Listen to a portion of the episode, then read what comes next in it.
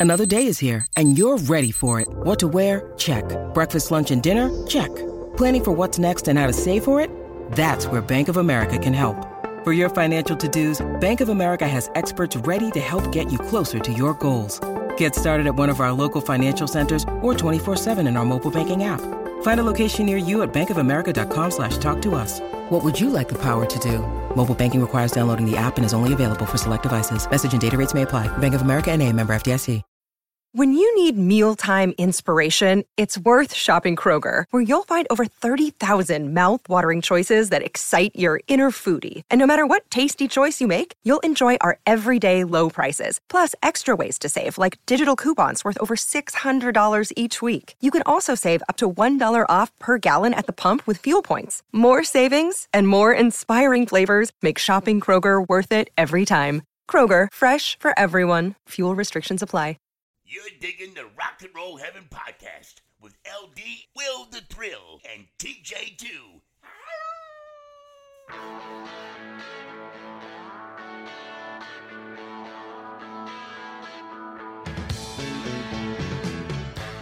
Hey guys, welcome to Rock and Roll Heaven, the podcast where we talk about the lives, careers, and deaths of famous musicians. I am your host, LD. Along with me for the ride, as always, is Mr. TJ2 the Deuce. Wow. I thought some That was, did you just light off a bottle rocket? That's a mustard on it. Oh yeah, what was that? a tasty, tasty bottle rocket. That is a Sierra Nevada Oktoberfest. Hey, we went to that place, right? yes, we did. Mhm. Quite Yeah. enjoyable. Fun times. Cool. Oh yeah. And then our storyteller this week is Mr. Will the Thrill. Greetings and salutations. Oh, that was nice. That was a good one. Yeah. That really That good. sounded like you. That sounded like you were like whipping a horse coming down the stretch at Churchill Downs. The hell? It had, it had a nice, nice crackle to it. Yeah. um okay business uh we want to thank everybody who took part in our what what my brother lovingly refers to as our slap nuts episode Two hours of just us. just Just, just, Yeah. Just absolute the slap nuts good time hour. Yeah. yep yep So it was uh, you- lot of fun You alleged that we actually got you got like a lot of like positive feedback.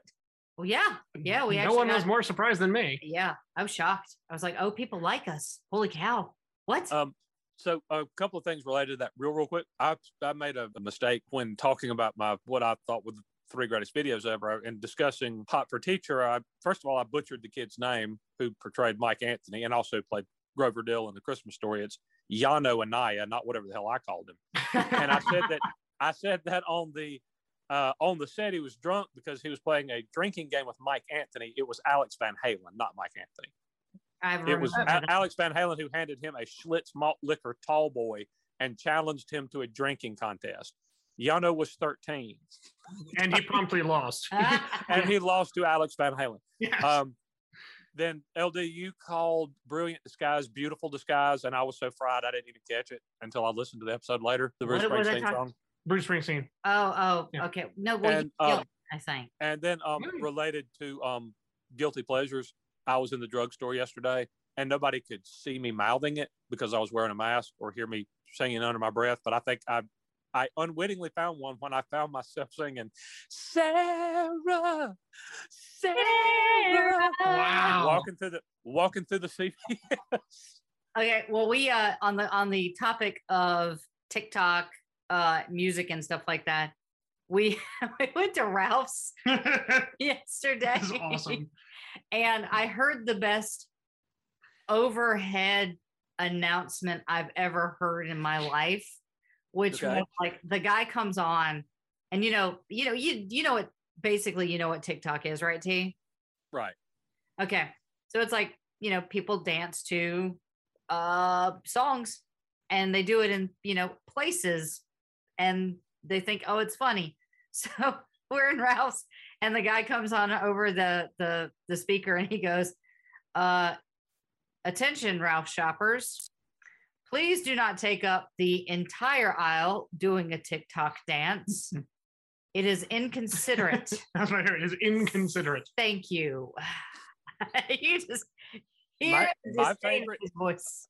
My favorite overhead announcement ever was at the Chester Walmart um, when I was probably six, uh, 16, 17, 18. I was in high school. And like the microphone got cut on, and I don't think the person knew that they'd cut it on. and you heard rustling, and you heard just noises and somebody giggling, and the girl going, "Danny, I can't do this upside down."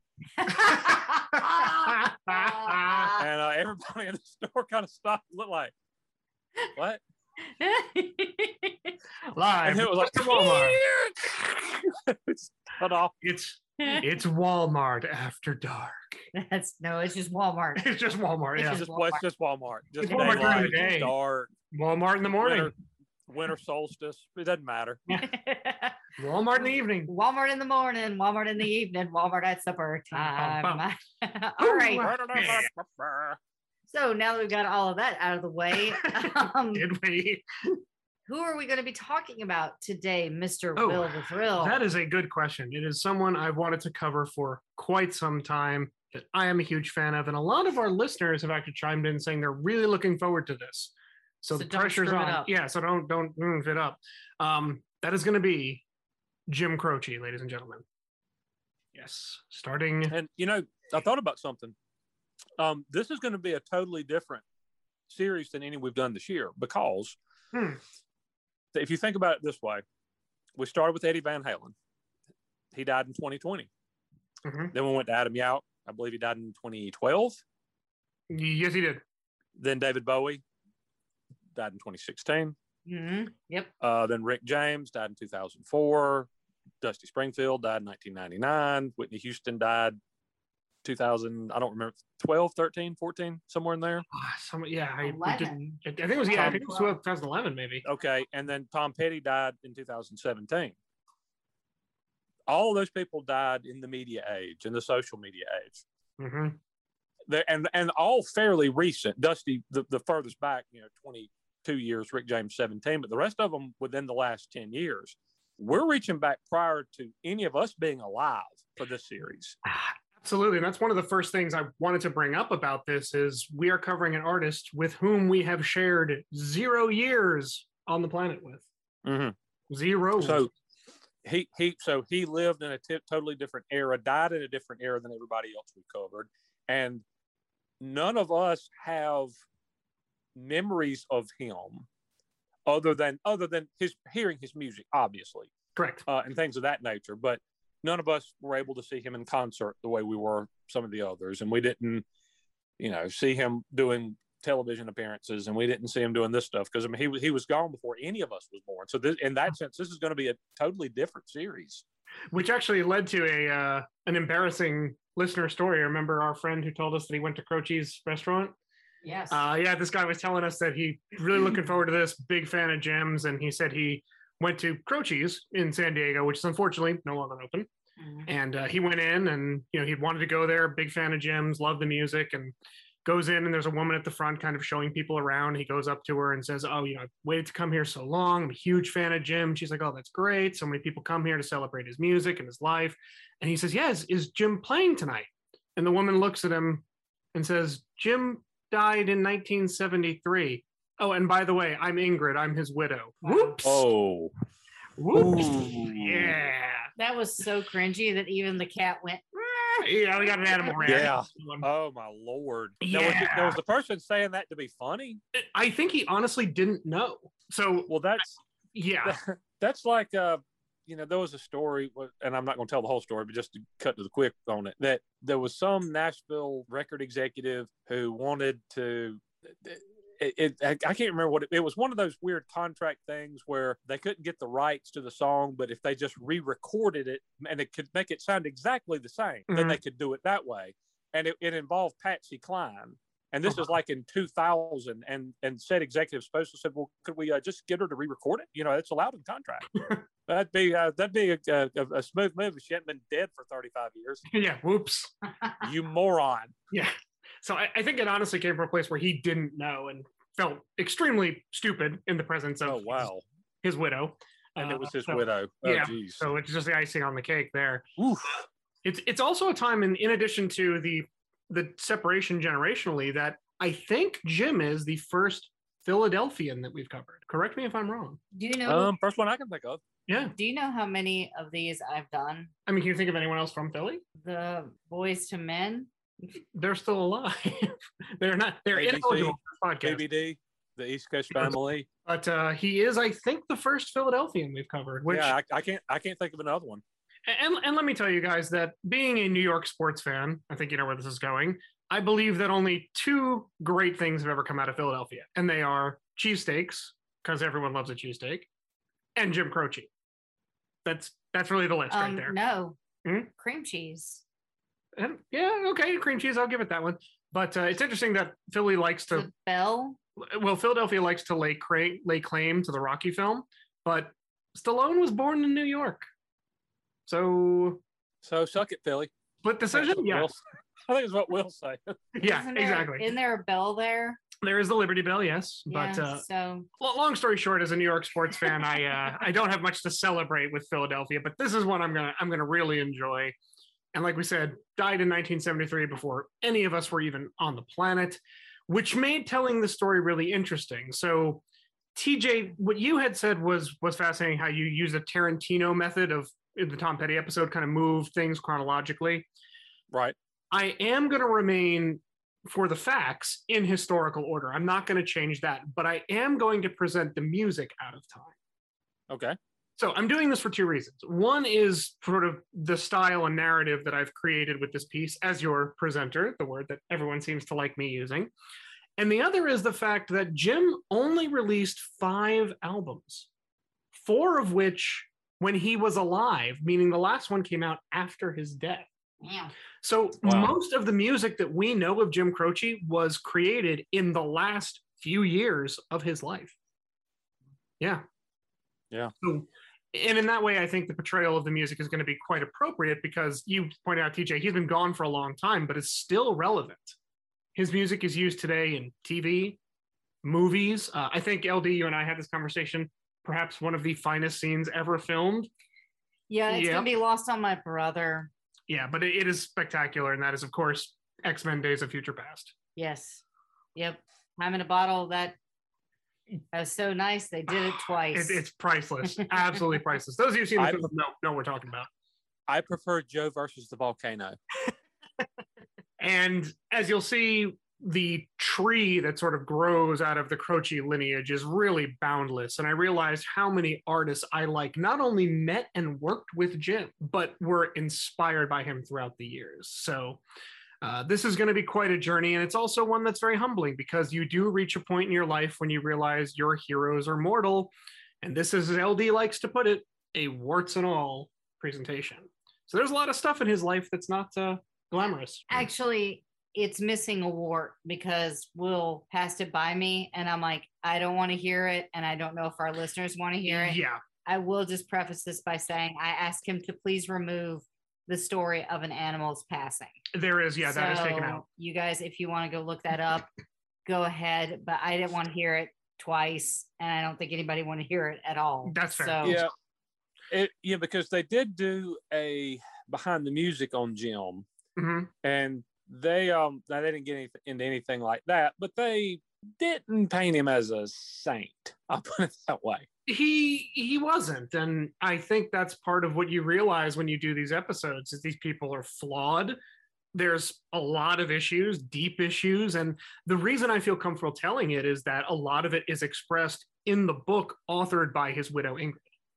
So if she felt it appropriate to put out into the public conscious, I feel okay sharing it. Sure.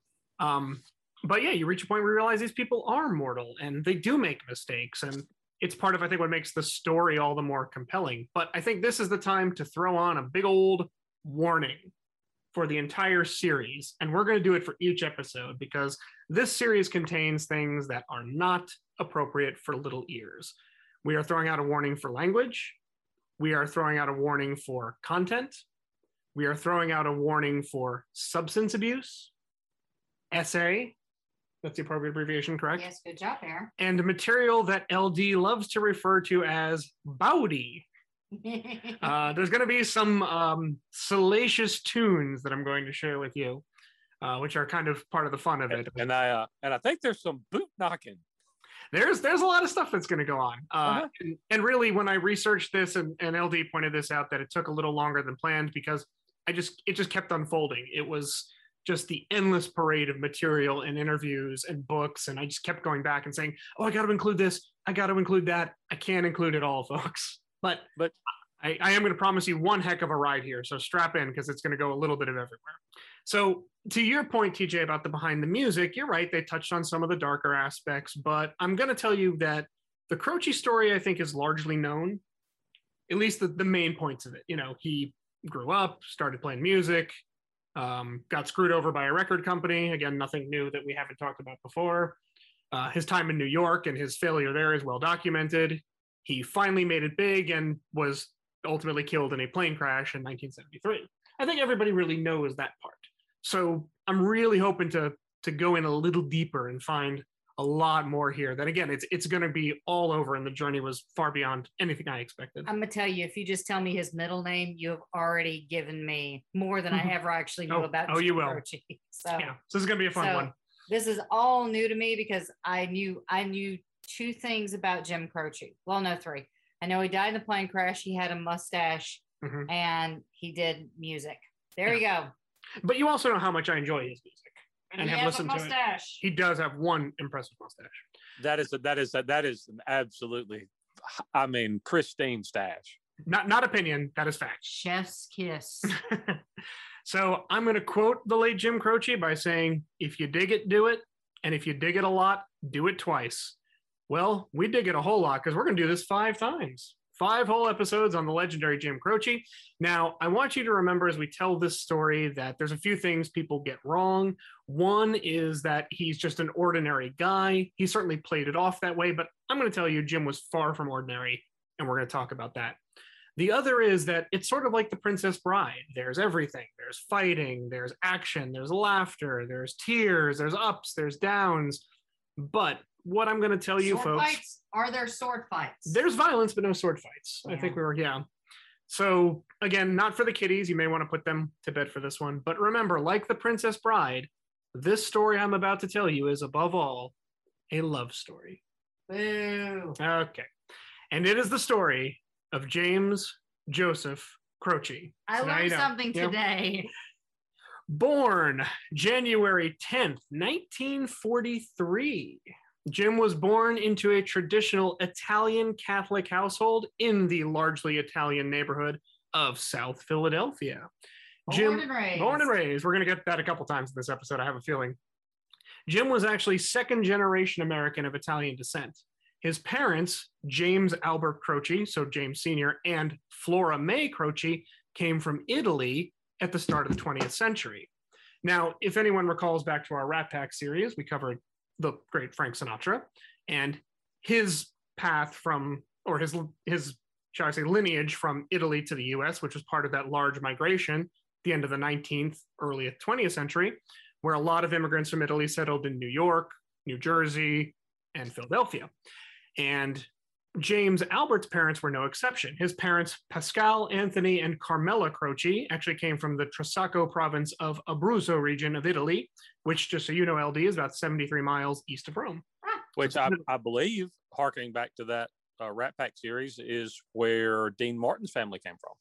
Correct. I was actually about to bring that up. It's from, the, I believe, the Abruzzo region. Yeah. Uh, James Sr. was actually the eldest of 10 children. God. eldest of 10. And he was born in my home state, New Jersey. He was born in Cape May. Jim Croce's mother, Flora, who they often called the Flower, obviously being appropriate, was the daughter of, I love this name. This may be my favorite name in the entire series, Massimo Babusai. Nice. Yeah, Massimo and Bernice Babusai, who actually came from the Italian region of the same name, Babusai.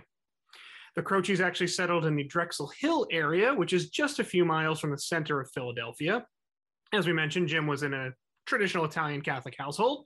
There were things that were there that are common in all Italian households friends, music, and a lot of food. There were grand meals, and the music was everything. So the Croces had a lot of vinyl records, and Jim grew up listening to Italian songs, folk music, country, blues, just really anything he could get his hands on. Some of There, the are, there, are, there are a few things to match the magic of an Italian feast made by like old Italian ladies. oh, there's nothing that beats it. No, the smell Uh, of the like no, garlic, like there's all like Yeah. almost nothing I've nothing ever. it's phenomenal. And and his mother was quite a cook. And actually, Jim and Ingrid were both quite notable cooks. We'll get into that a little bit later. Uh, some of the artists in that collection were Fats Waller, Bessie Smith, Enrico Caruso, and even some blues artists like Mississippi John Hurt.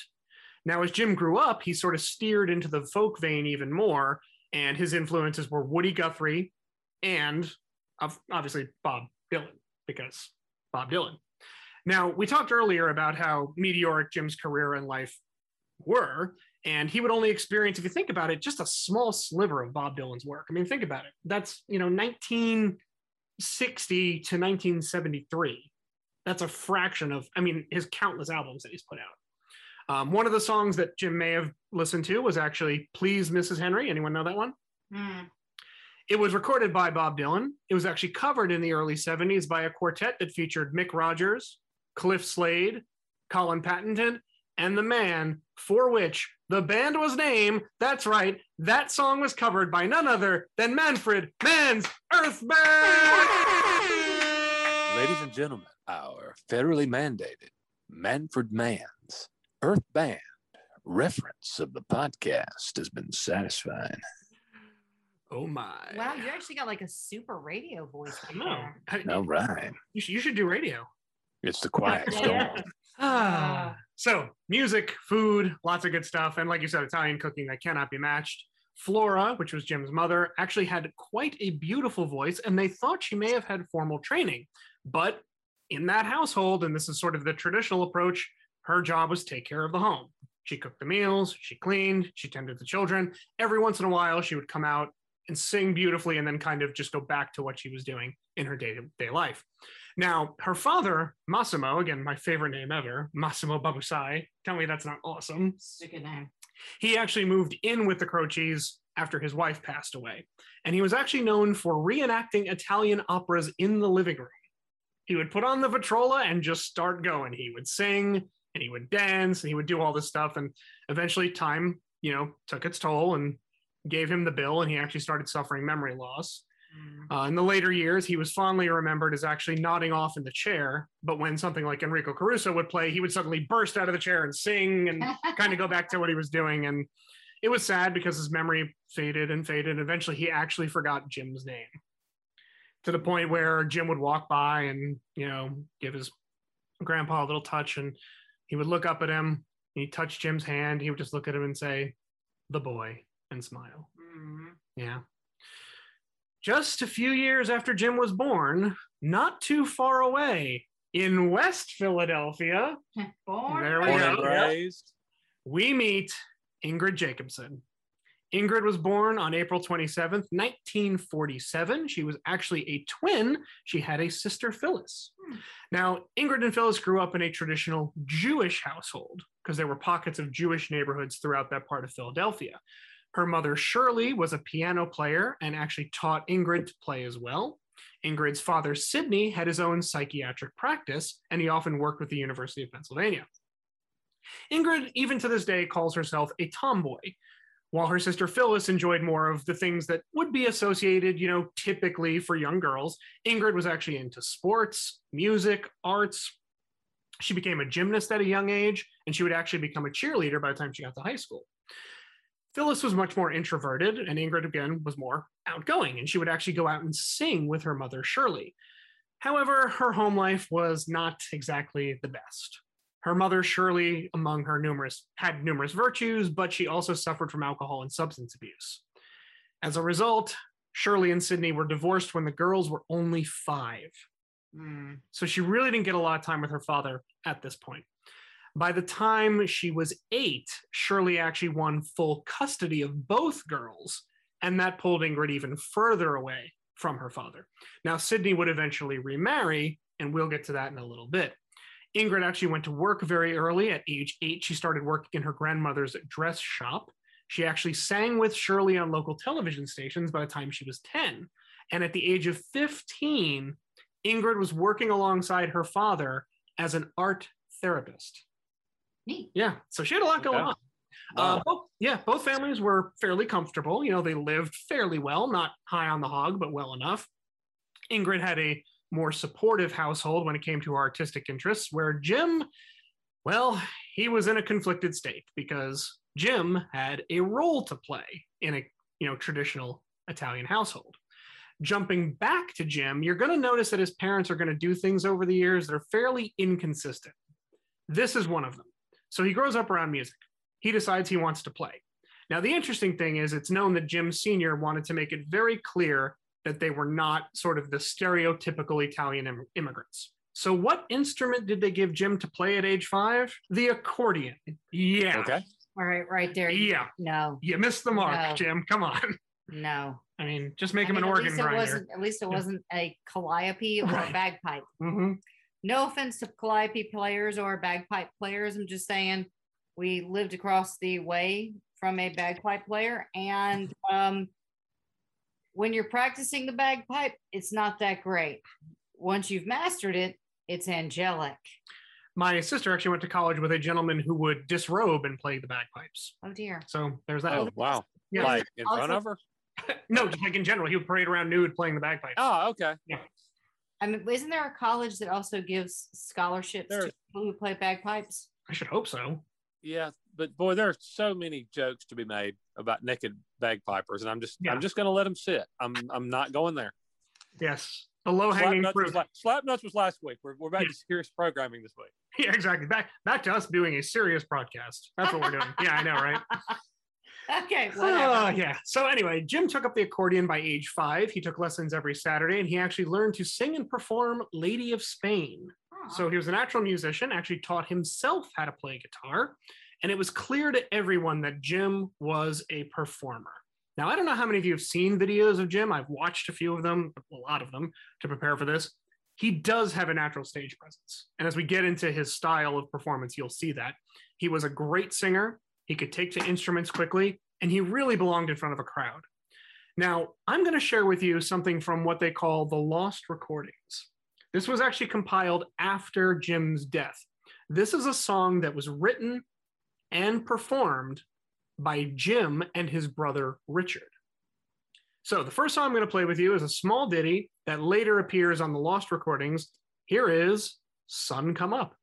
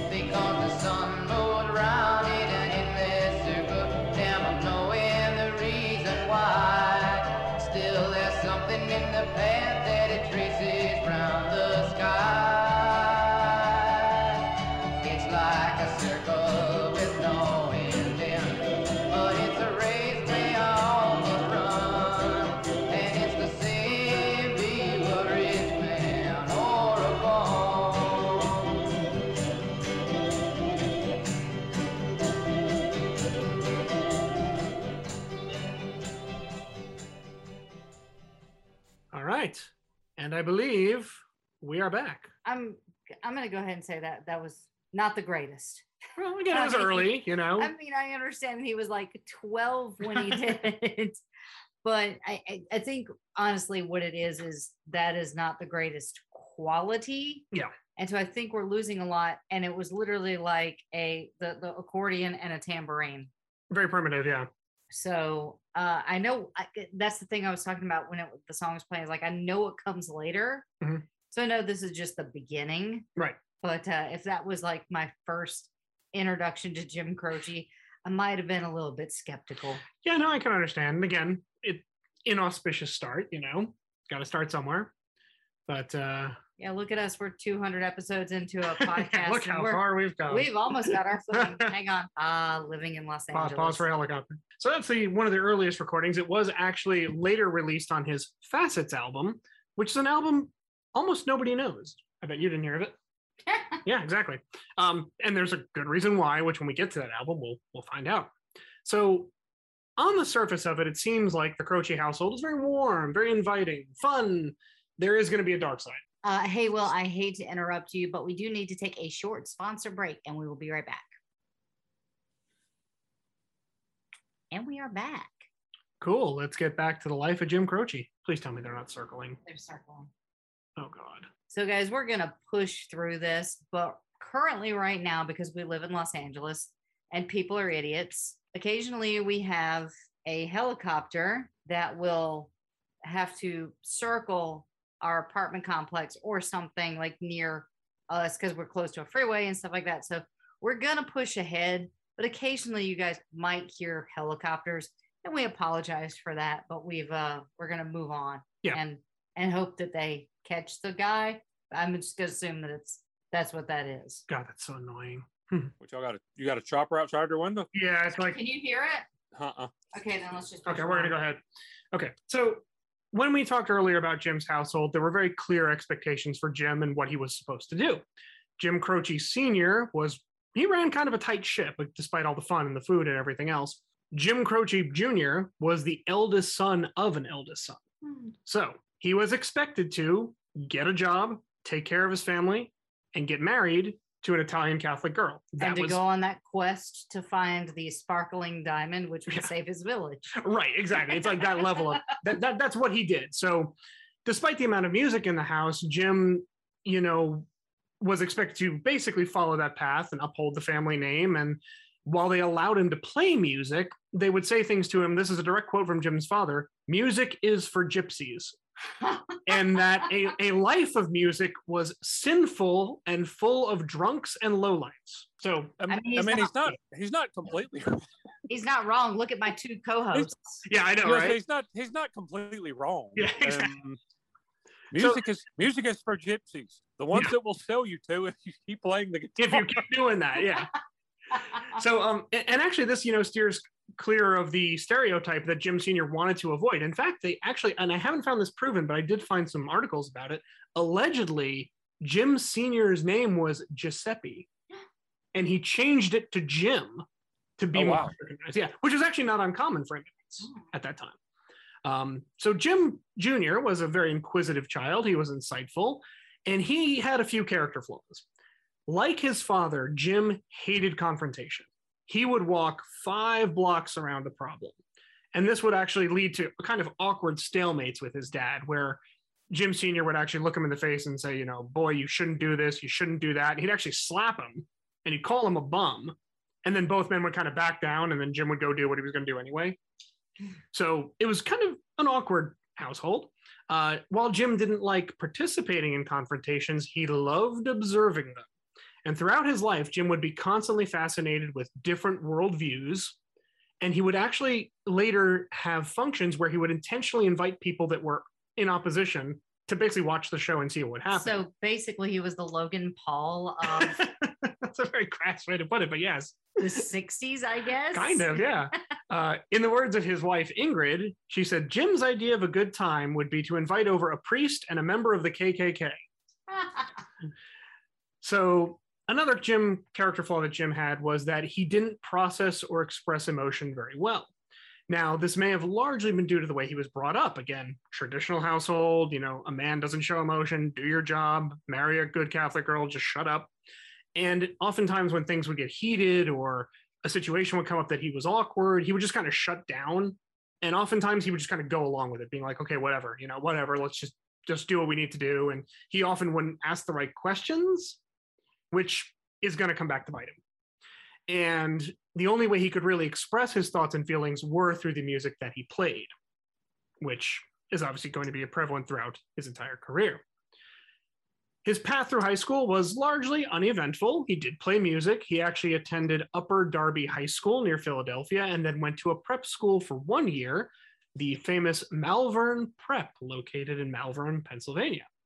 And from that point, Jim had the unique honor of becoming the first and only member of his family at that time to go to college. Yay. He was accepted to, to Villanova Wildcats.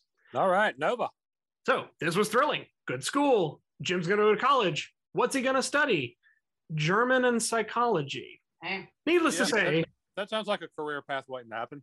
yeah, Jim Sr. viewed this as, quote, useless, end quote. And the only way he would allow his son to continue to go to school was that if he got a, quote, respectable job. Now, this was an inconvenience for Jim. However, what Ingrid's going to go through is far worse. At the age of 15, Ingrid will lose her mother to breast cancer. Mm, At that point, remember, her parents are split. So she and her sister Phyllis actually move in with her father, Sydney. Again, parents had been split. And he lived in South Derby, where he operated a psychiatric practice out of his home. The girls were then forced to bounce around to different schools, which meant Ingrid was constantly moving around. She really had to abandon athletics entirely. Again, she was on the path to becoming a cheerleader, and that got shelved.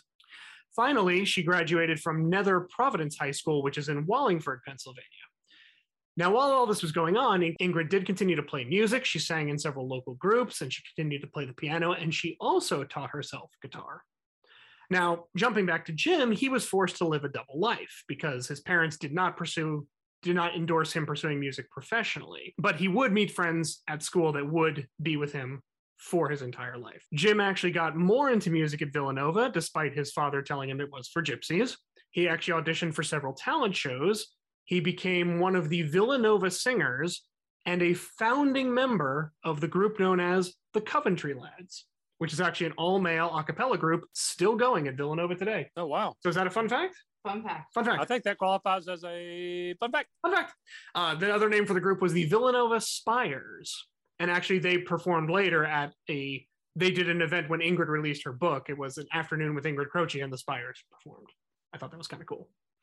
And he would also play at local fraternity parties, coffee houses, really anywhere where he could bring his guitar and just have a good time. During this time, he would meet several friends, again, longtime friends. These would be Joe Salviola, who they called Sal, Tommy Picardo, and Timothy Hauser. He actually spent time in college and as he went through his entire college career with a certain musician at Villanova. This young man would go to Jim's dorm room, they would record tracks, listen to music, and this young man was actually having trouble adapting a poem he wrote to a song. He wrote a poem about Vincent van Gogh. That artist, LD, yep, as you may have guessed it, was Oh, Don wow. McLean, the Don McLean, yep, who would eventually drop out of Villanova. But he did go there. You know, Yeah. that's one Well, of and and and made and, and made nothing of his life. So kids, you got to finish school. Yep. I I actually love that song, then Vincent, Vincent. yeah, Uh it is I put that above American Pie any day. I think it's a better Any day. It's just oh wow! A song. Yeah, do you know this Vincent song? is what starry, starry Starry night. Night, yep, hmm Yep. colored blue and gray. That one is so pretty. Yep. Well, Jim Croce was apparently there when it was being hashed out. Well, good. It's kind of cool. Now, Jim had a lot of friends that were largely accepted, except for Bill Reed. Bill is a character. He played music with Jim along with two other gentlemen named Carl Fehrenbach and, of course, Sal. Now, the interesting thing about Bill was he was about 28 and he hung out with college kids. So there's that. He was loud, he was crass, he swore all the time. But the biggest problem the Croce family had with this guy was the fact that he was Irish. Yeah, I know. Dun, Those dun, dirty dun. Irishman. If you guys don't know, I'm Irish. Well, this guy was six foot two and apparently no stranger to bar fights, but he was an essential connection to get Jim that respectable job. Bill played the guitar and the banjo and would often play with Jim. Bill was also a card carrying construction union member and a foreman. So the deal the two worked out was Jim would teach Bill guitar, and Bill would bring him on as a truck driver. So he would drive, you know, the dump trucks and the construction trucks around the site, which is very interesting if you know where Jim's music catalog kind of goes. This is where Jim started becoming what most would consider to be the balladeer of the working man. The songs he listened to at that time were by artists like Jimmie Rodgers, Lefty Frizzell, and of course, TJ, a favorite of yours, the great Merle Haggard. So so he's heavily in the country Absolutely. at this point. Lef- I mean Lefty and Merle and Mhm. yeah. Oh, uh, can I can I give an off kilter, off topic fun fact? Off topic fun fact. Off off topic fun fact. Off topic fun fact. So, uh, you, you guys know that I love the paranormal. I'm a paranormal investigator, and so we actually went up to a place called Preston Castle, and apparently one of the most famous inmates was Merle Haggard. Oh yeah, you told so me about that. that was that was kind of cool because we we got to see young pictures of young Merle because he I think he went in for Grand Theft Auto. Merle Merle got yeah he did. Merle got arrested while he was doing time in San Quentin. Impressive. well, the the thing For- is, uh, he okay. So the San Quentin is really close to Preston Castle, and at the time before Preston Castle was built, San Quentin is where everybody went, whether you were eight or eighty, didn't matter. And so they actually built Preston Castle for that specific purpose. Yeah, he got a he was arrested for making beer oh come while on. he was Oh, in San Quentin. Really? And he didn't um he didn't actually turn 21 in prison doing life without parole. He was doing like five to ten, I think. And he But- actually, okay, but that's very that is very interesting.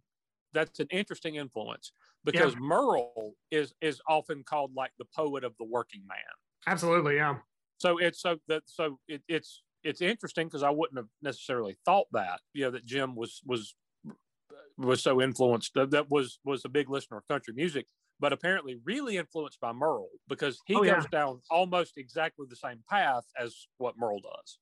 Absolutely. And the other thing that Jim picked up was just stories from these people he worked with. He would constantly listen to them and hear stories about how they were on the road and got into fights. And and again, knowing Jim's catalog, all of this tracks, you know? Right. Uh, so it's really fascinating. So that was the quote respectable job that Bill, the filthy Irishman, was able to land him. Um, the other way he You married Yeah. an Irish woman. yeah, well, I've Irish. I'm half my family's Irish. The other half is Italian. It gets real interesting at unions. Um, the other way Jim paid his way through college was by being a DJ. He was at Villanova's WWVU. He actually was the host of a blues and folk hour where he would play a lot of the songs he grew up with and even bring in his guitar on occasion. Where uh, his friend Tommy Picardo would actually work alongside Jim at the station. And that actually led to a very unique opportunity in the winter of 1963, which, of course, yes, was a mere month after. Kennedy's Yep. assassination. Mhm, Ask me anything about disasters, I can tell you. exactly. Villanova University was selected to host a hootenanny at the Oh, Philadelphia Convention Hall on January 25th. I don't think we put that into 1964. our. I don't think we put that into our repertoire. What, what I realized We have no, we, no, we have hoot oh, nannies Oh, have we? and Yeah. yeah, hay rides and Fandango. all kind of fandangos, everything. Yeah, We've we've touched all those bases. Okay, Now- good. Now, I didn't know that being a hootenanny is actually specific. It should not be confused with a hoedown. And I learned the difference researching this episode. A hootenanny is an informal community social event revolving around folk music. So there you go. Okay. Uh, the hootenanny was scheduled for January 25th, 1964. And the main, shall we say, guests of honor would be Woody Guthrie and Pete Seeger. So Okay. big names there. Um, Pete Seeger would actually Very- perform there. But And I was going to say these these are huge huge folk guys, and um, in Pete's case i- in particular, Mhm. a a voice of protest and dissent against the Vietnam War, Absolutely. which we're not too we're not well. I guess we're we're we're getting right up on by this time, aren't we? We're knocking on the it. door. Oh, yeah. Yeah. So, needless to say, Jim, Tommy, and the other members of the Coventry Lads were actually picked to not only perform at the Hootenanny, but to find other talent because there was sort of a talent competition. And those auditions were actually scheduled to be held after Jim's show at a local radio station, WDAS, which is today Philly's 105.3.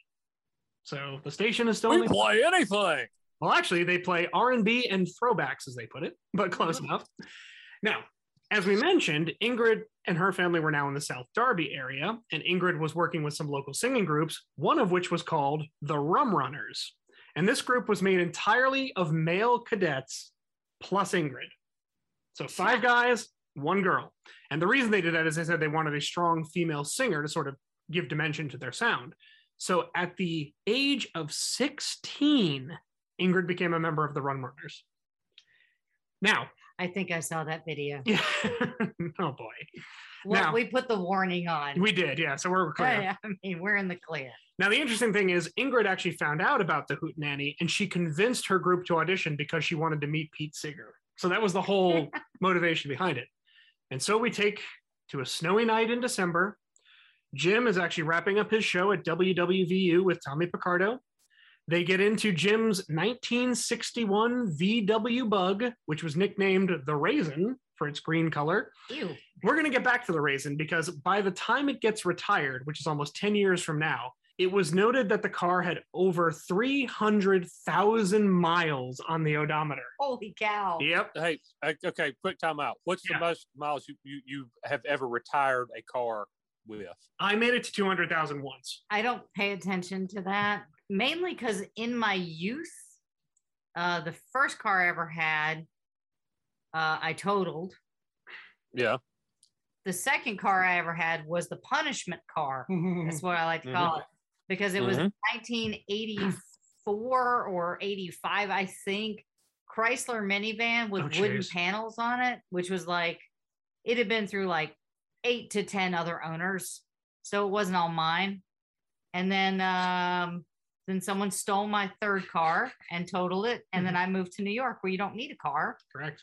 Then I came out here and got a Nissan Versa. And then you got, well, you had a truck. oh, the truck. that thing was awesome. The Nissan the truck. truck. I wonder how many miles that had on it because that, them. that had that that that truck had seen some some Oh, yeah. stuff. That, my that- um my last car um checked out at 512,000 Half a million? holy cow! and the car before that I think I got almost to 700,000. Jeez. Now I didn't put all of those miles on it, but I put a lot of them. I mean I sure. drive, yeah, you, you Well, contributed. I drive a lot, but yeah, no, I, my, my like- last one, yeah, the last car I, I yeah, it checked out at 512 and the one before that I think I got to 700,000. How many miles is it from your home to your work? It's like About 40. 40. 40 yeah. miles? Okay. So you put It's about 40. It's- on a car a day. It's 80 it's 80 round trip if I don't drive to do anything else. yeah, go to the store or go, yeah. Mm-hmm. So I mean, so in a five day work week, four hundred miles just driving back and forth to work. Yeah, I mean, I, our car now is a 2014 and there's 63, 60, 63, yes. 2000. 63,000 mm-hmm. on it. So I mean, like, it's nowhere near anything. But like, I wonder how many that truck had, and I wonder how many my minivan had. Because Hmm. like, I haven't had that many cars in my life, but uh extenuating circumstances removed them from my possession. Right. Because the truck, let me just tell you about the truck real quick. Sorry to go off on a tangent, but the Mhm. truck was incredible. And I feel like it needs a shout out. I bought the truck for a dollar, Mhm. a single solitary dollar. It was a 1994 King Cab. This thing was awesome. The thing could not be killed. I ran it into a brick wall backing out of my parking space because people don't understand how parking works in this town. Uh, I completely, the, so I parked the car on the street one night and it completely totaled another car. like someone was driving drunk. They hit my car and they just left half their car in front of my truck. And there was literally like. Yeah. a single dent in this truck. Awesome. It was made out of like I think the souls of the damned and six other trucks were put together to make this beast. Because That- boy, That sounds like yeah, that sounds like my first car, which I've always called it was it was 12, 12 tons of the finest steel to ever roll out of Detroit, Michigan. yep, A 1970, 1979 Chevrolet Impala that was used to deliver fish, wow. and it. Oh, nice. Oh my lord! we didn't have Febreze back then. You just left the You windows still with it, open. yeah. Yeah, yeah, I was gonna say yeah, yeah, there, yeah. There was no, there was Lysol, and I don't mean there was mountain mist scented Lysol, and it, well, It was didn't- pine. It, didn't smell like daffodils. It smelled like Lysol. right. Like, in that old and the big fat ass gold can. Yeah. And even that, but even that wouldn't kill the, the stench. Maybe the next time we do a slapness episode, we'll talk about our first cars. Yep. Yep. Let's uh let's let's get back to Jim. I, I just I Right. felt like I needed to take that sidetrack because dang, that truck was awesome. It was. So we're back to Jim and his Raisin 1961 VW Bug.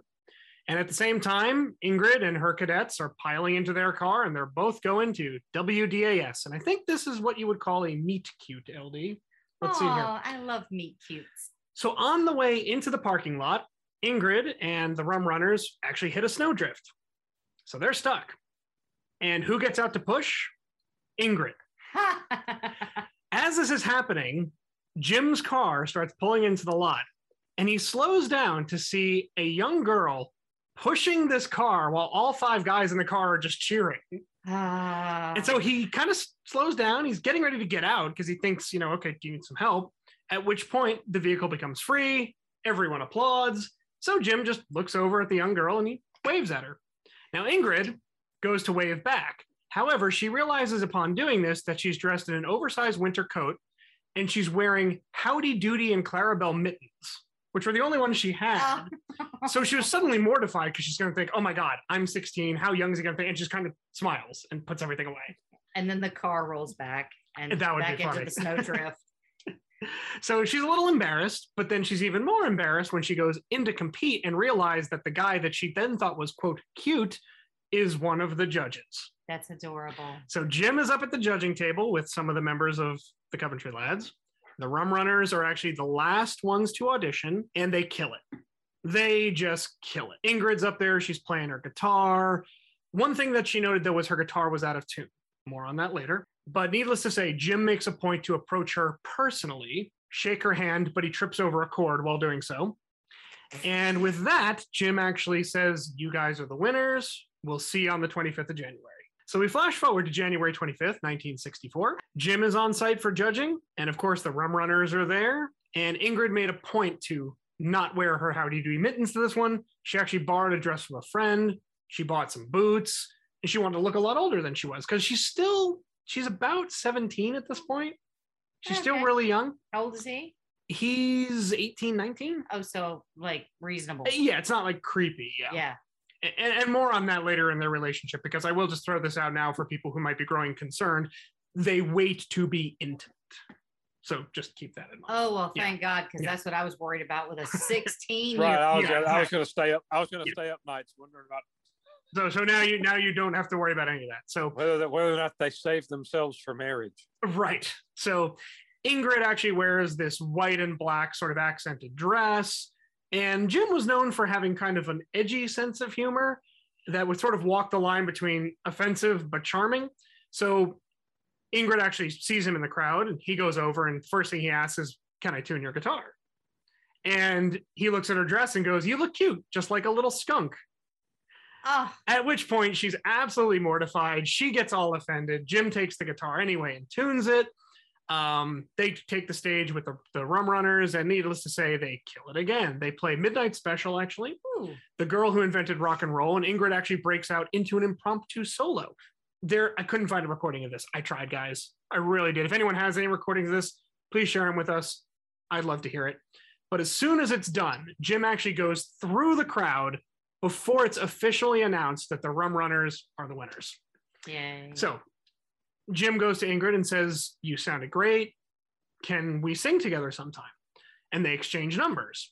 And at this point, it's all kind of hormones and all that stuff. And she's absolutely won over by Jim because he's a charismatic guy. He's older and she's, you know, and this stage, the questions start coming out. And this is not the first time there'll be friction surrounding the relationship between the two. The instant Ingrid gets home, the question is, what kind of name is Croce? Is he Jewish? yeah. And on the other side, you have Jim's family going, Who is this girl? Is she Italian? so you can see where there might be a little uh, stormy, stormy skies up ahead. I mean, isn't that what makes up your family? Pretty much, yeah. I mean, I love I love your family. And meal times are fantastic. oh yeah, but they're insane also. Yeah, I love it. Plus, you throw in Anastasia, who's Greek. yeah. You so we got like that. love it. So we got the, we got the Irish, we got the nanny, Italian. Yep, we got the nanny. we got the nanny. Uh, we got the the Jewish, the Irish, the Italian, the Greek. Meals are phenomenal. Yeah, you can't get a bad meal with that combination. Yes. And Oh, um, have, yeah. have you a have you an have you an Icelandic uncle or Oh, um, if only. Then that'd I be have great. then I just have Y- Yahtzee at that point. Um, Yeah. yes. So Ingrid did make the fatal mistake of after not hearing from Jim, she called him. And Jim's mother picked up the phone, heard about three words, and hung right up. I am clutching my pearls. I know, right? But Gasp! yeah, I know. Yeah, yeah, for real. Needless to say, Jim finally phones her back and they set up a date to play some music where Jim arrives wearing a three piece suit. He claimed that he was at his cousin Patsy's wedding. Not true. Didn't happen. They start playing some folk songs. Jim actually is teaching Ingrid songs by Bob Dylan, Woody Guthrie. In fact, Pastures of Plenty by Woody is a very popular song that they would play. He even did a, a rendition of Cotton Eye Joe Yeah. which if you remember was actually a it was a hymn i think but it was popularized by the redneck Oh Yep. yeah. Oh no no it's oh no it's not a him.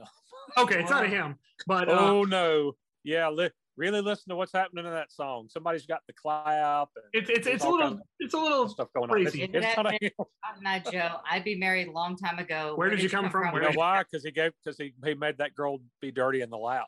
huh Uh, how about that I please don't ever call it that again. oh that was funny. I, I approve. And some of these early recording sessions were actually captured on sydney's reel-to-reel Wollensak recorder. So this is something that would actually continue throughout jim's life. Jim loved to record everything. So i'm going to treat you to another lost recording here. This one comes from the recordings allegedly at the kitchen table where jim did a number of his songs. And i think this is a cover. Tj let me know this is a country tune called You Oughta See Pickles Now.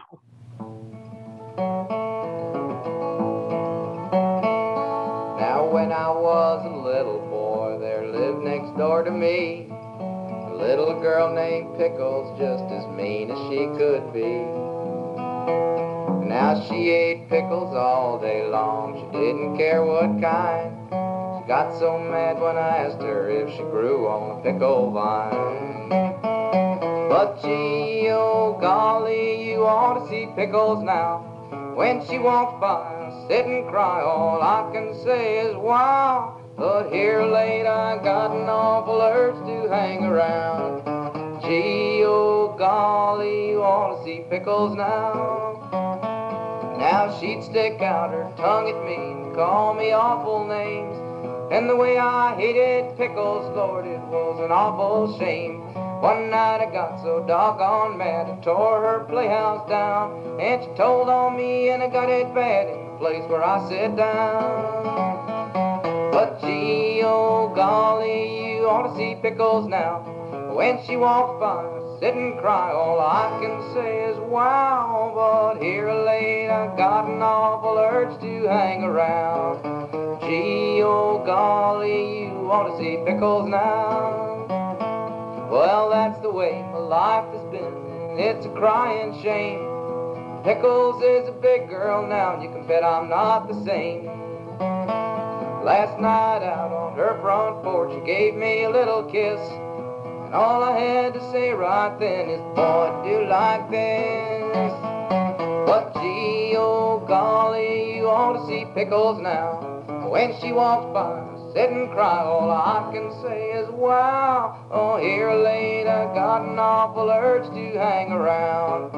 Gee, oh golly, you ought to see Pickles now. All right, that's You Ought to Yeah, See Pickles okay. Now. I like that. Um, that um, he sounded um, he sounded a little twangy. Yeah. And, and as I said off air, you know, there are occasions, many of them, where Jim was mistaken for a Southerner and he was not. Interesting. Yeah. Yeah. Yeah. I really like I actually really like that song. Just I like that tonality of everything about that. Like the the the way it feels so old. It feels Bioshockish. Yes, it's very dated. Yeah, Yeah. absolutely. And I, I really love that sound. And that was actually a song that uh, Jim would play with his friend Bill Reed. So the two Hmm. of them would play out on that one. Now, eventually, they would start singing together, and the parallels that were drawn were actually Ian and Sylvia and Joan Baez and Woody Guthrie. when they would start playing out together. Oh wow. They would do parties, college events, so they were expanding their repertoire. And then at one fateful night, Ingrid made the appearance at the Croce home. Now they were hospitable, great food. I think one of the things that stuck out in my mind was old Massimo was in his chair.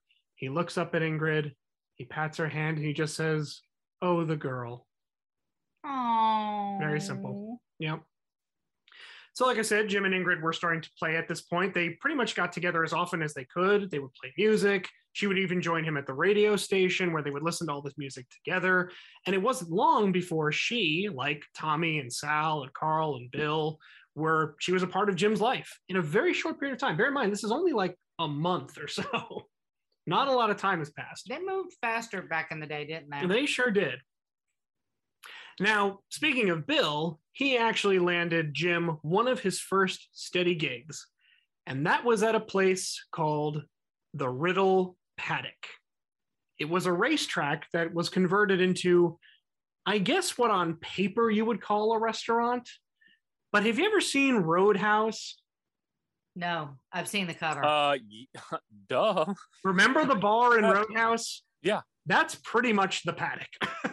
Okay. is it yeah. like well, like is it like oil cans or is it more like it's Sardos? or rougher. it It's like more oil can, but rough. Basically, would, the uh, mu- bullet?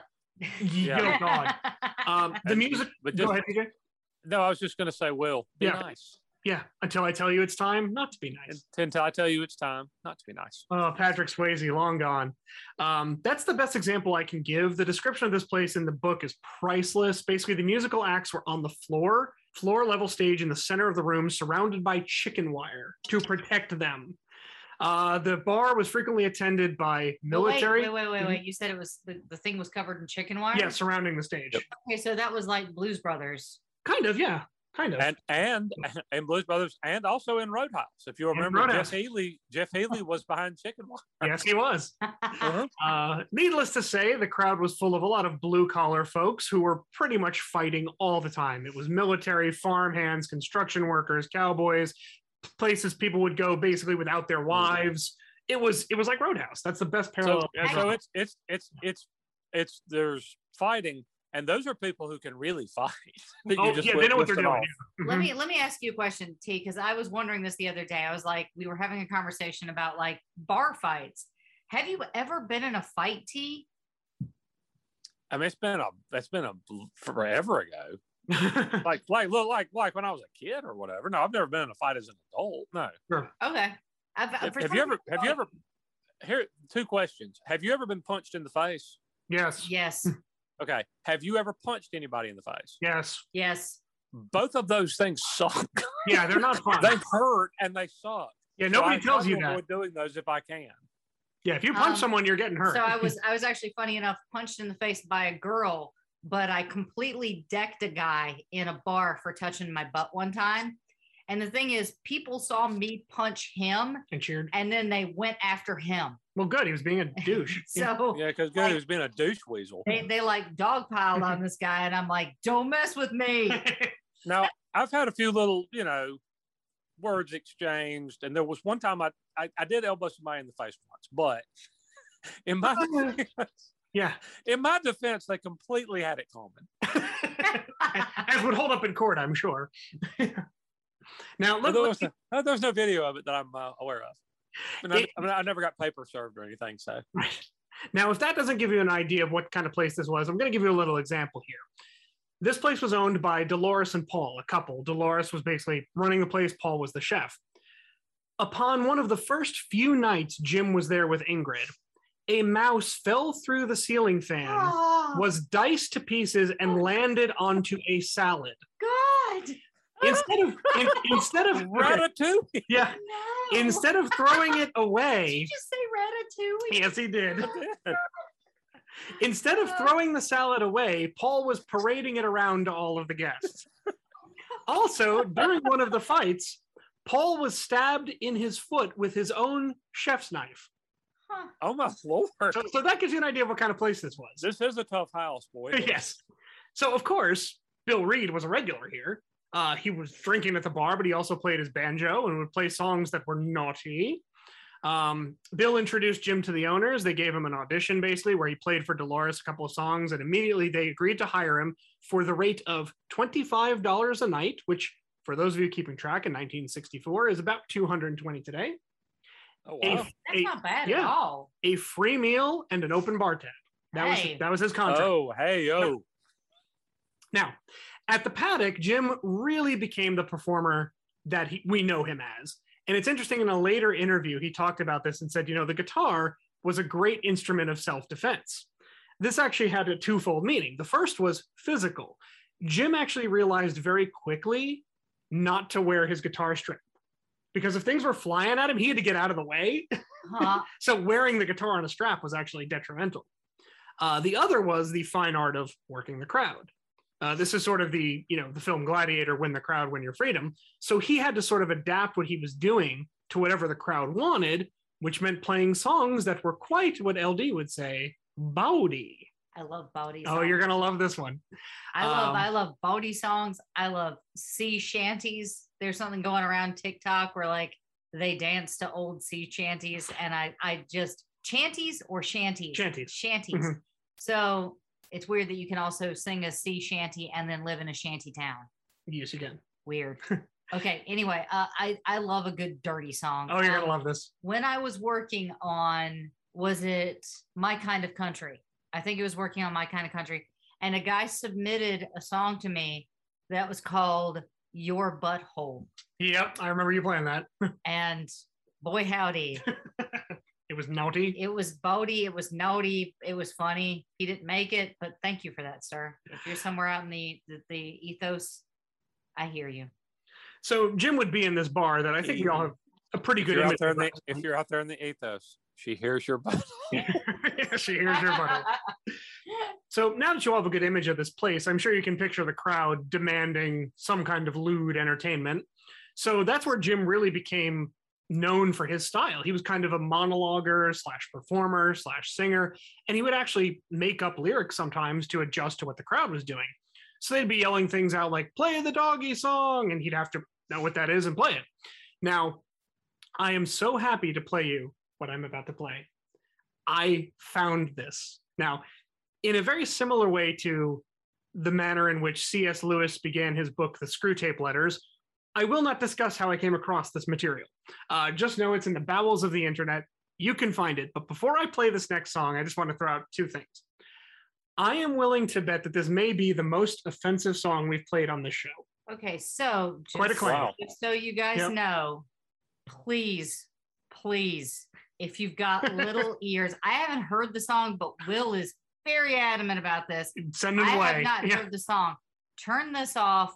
Come back to it when you have somebody over the age of 16 in the car.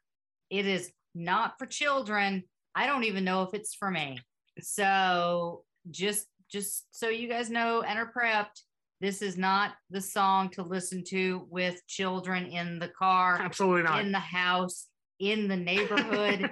like if you're pregnant, maybe don't listen to it because it'll it'll rub off. I don't know. I don't know how pregnancy works, but I assume that's how it works, right? Okay, there you go. That has been your warning. You've been warned. And number two, this one's an earworm.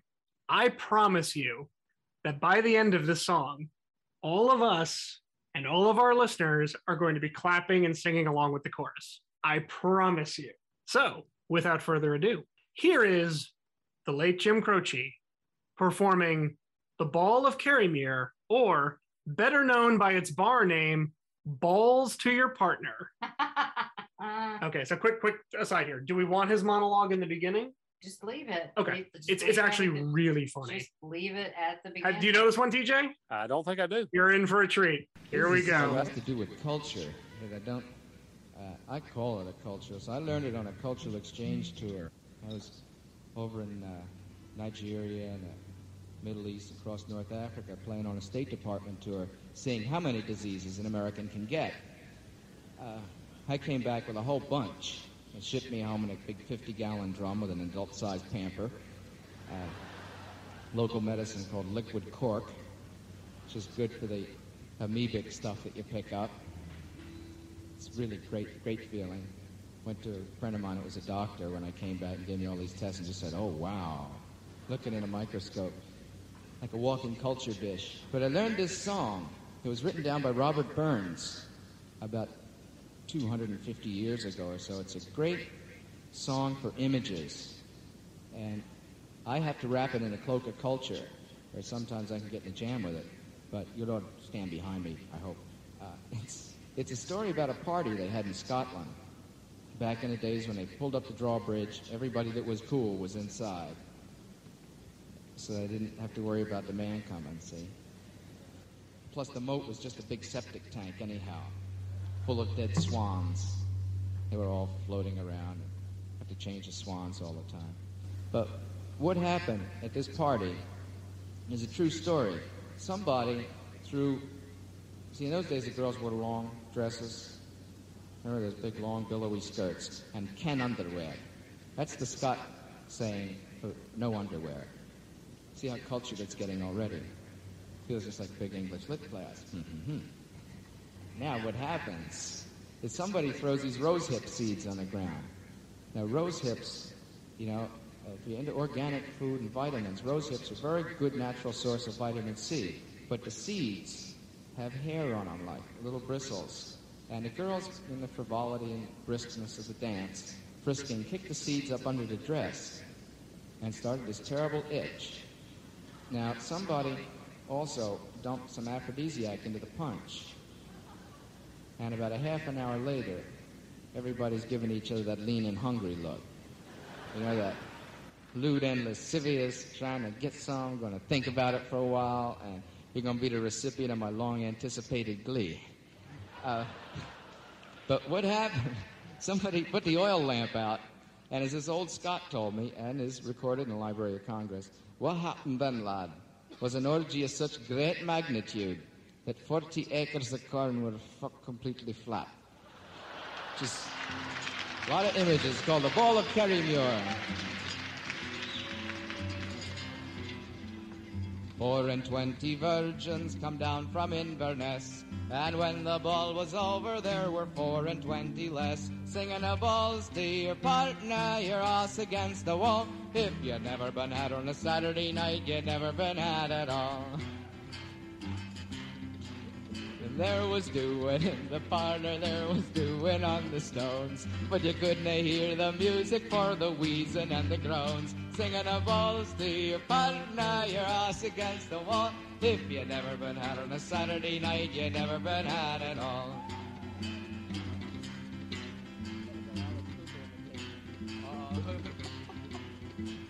Love Bill.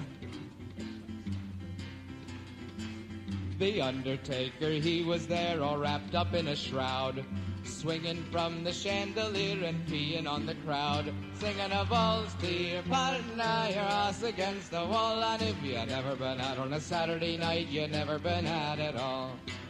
It's just so full of images, isn't it?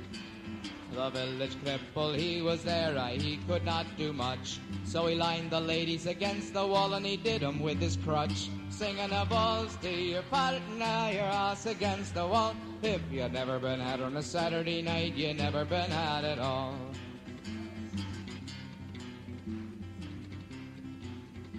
Really, there's about a million verses to this, and I'm just doing the fillet. It's like the fillet of the ball at Kirriemuir. Miss Mary McPherson was standing way up front, some posies in her hands and a carrot. Singing a balls to your partner, your ass against the wall, and if you never been out on a Saturday night, you never been out at all. And these songs are passed on by oral tradition, you know, that means you can add verses to them. And I'm working on a new verse right now having to do with a cordless vibrator, uh, which I read about in Pleasure magazine. One of the new ones that holds four batteries. It's kind of like a blender. Three speed, you know. Dice, frappe. Oh my God, how do you stop it? The village postman, he was there, but the poor man had the pox. He could not do the lassie, so he did the letterbox. Singing a balls to your partner, your ass against the wall. If you've never been out on a Saturday night, you've never been had at all. This is gonna be the last verse, but it like makes an impression on you for the rest of your life. Anybody that's into drawing if you could do an illustration of it, send it to me. I'll tell you where Martin Bormann's hiding in Argentina, or Howard Hughes. All these secrets. Here it comes. The village magician, he was there, he gave us all a laugh. He pulled his foreskin over his head and he vanished up his ass. Singing a balls to your partner, your ass against the wall. If you never been out on a Saturday night, you never been had at all. There you have it, guys. Thank you. All right. Yeah. Uh, um, um, That was Jim I- Croce performing The Ball of Caribbean. Maybe what you just need to do for what I think about that song is just explain to the audience my face during the song. Well, the thing was, I I honestly was going to make that the final song, but I wanted to see the visceral reaction, like like Ridley Scott and Mm. Alien. I wanted the real reaction. Uh, any thoughts, TJ? Yeah, it was funny, Yeah, it's great. and then and I and, and a little uh, a little on the body side. Little on the But, body uh, side. bawdy. Yeah.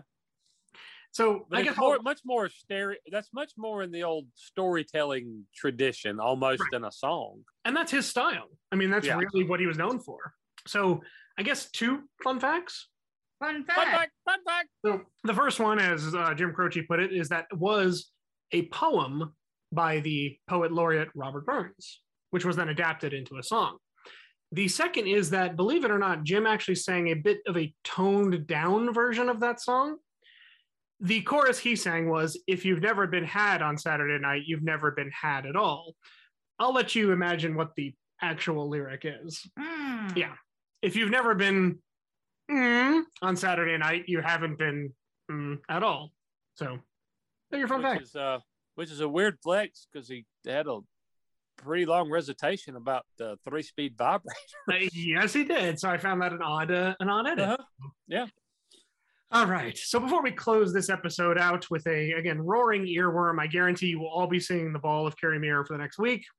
I just want to jump back to Jim's job as a truck driver on the construction site. Now, he listened to all these stories. He actually kept a notebook.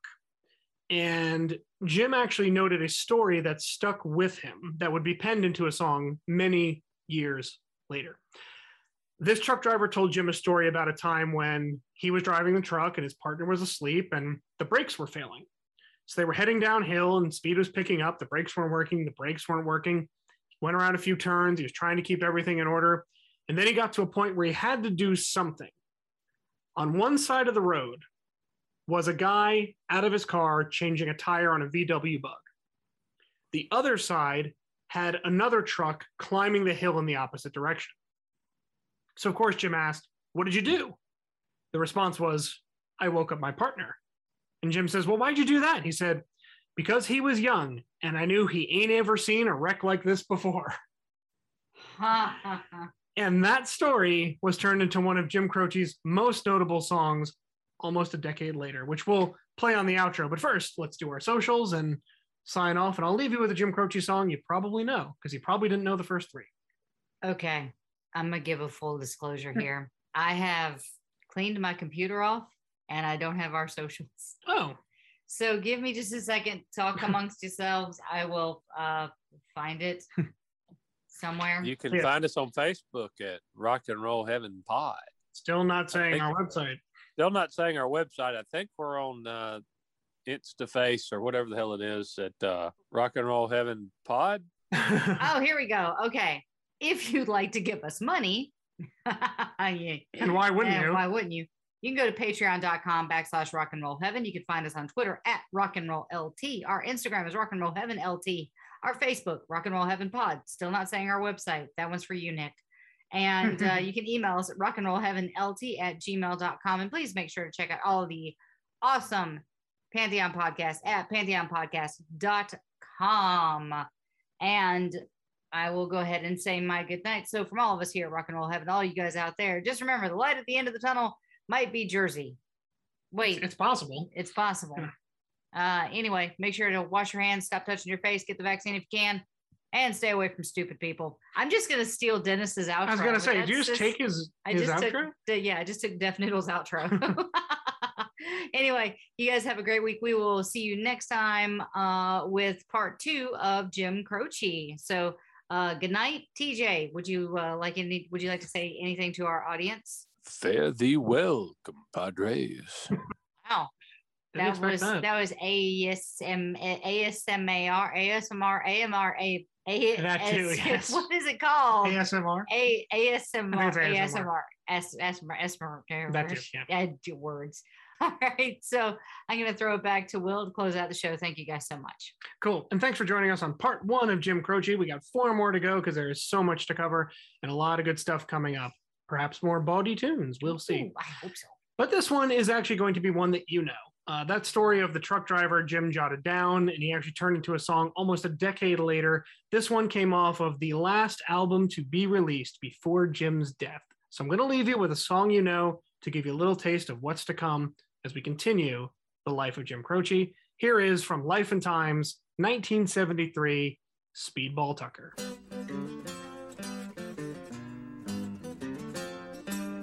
I drive a broke down rig on made pipe tires, 40 foot of overload.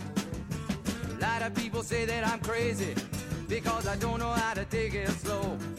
I got a broomstick on the throttle. I got a rope it up and he'll ride down. Non-stop back to Dallas, popping them a West Coast turnarounds. And they call me Speedball, Speedball Tucker, terror of the highway. And all them other truckers will tell you that the boy is mad. You be driving in a rig like that.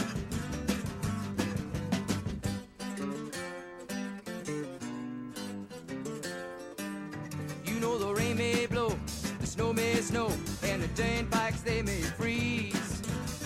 But they don't bother old speedball. He going any damn way he please. He got a broomstick on the throttle to keep his throttle foot a dancing round. With a cup full of cold black coffee and a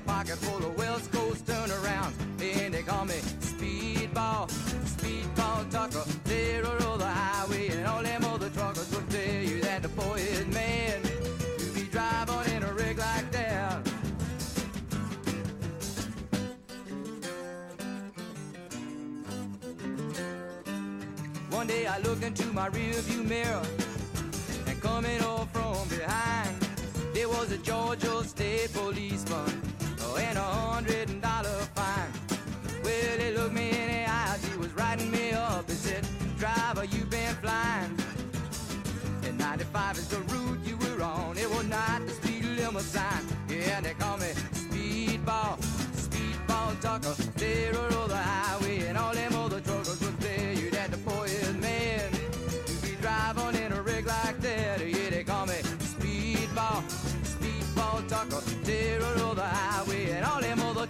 tell you that the boy is mad. You be driving in a rig like that.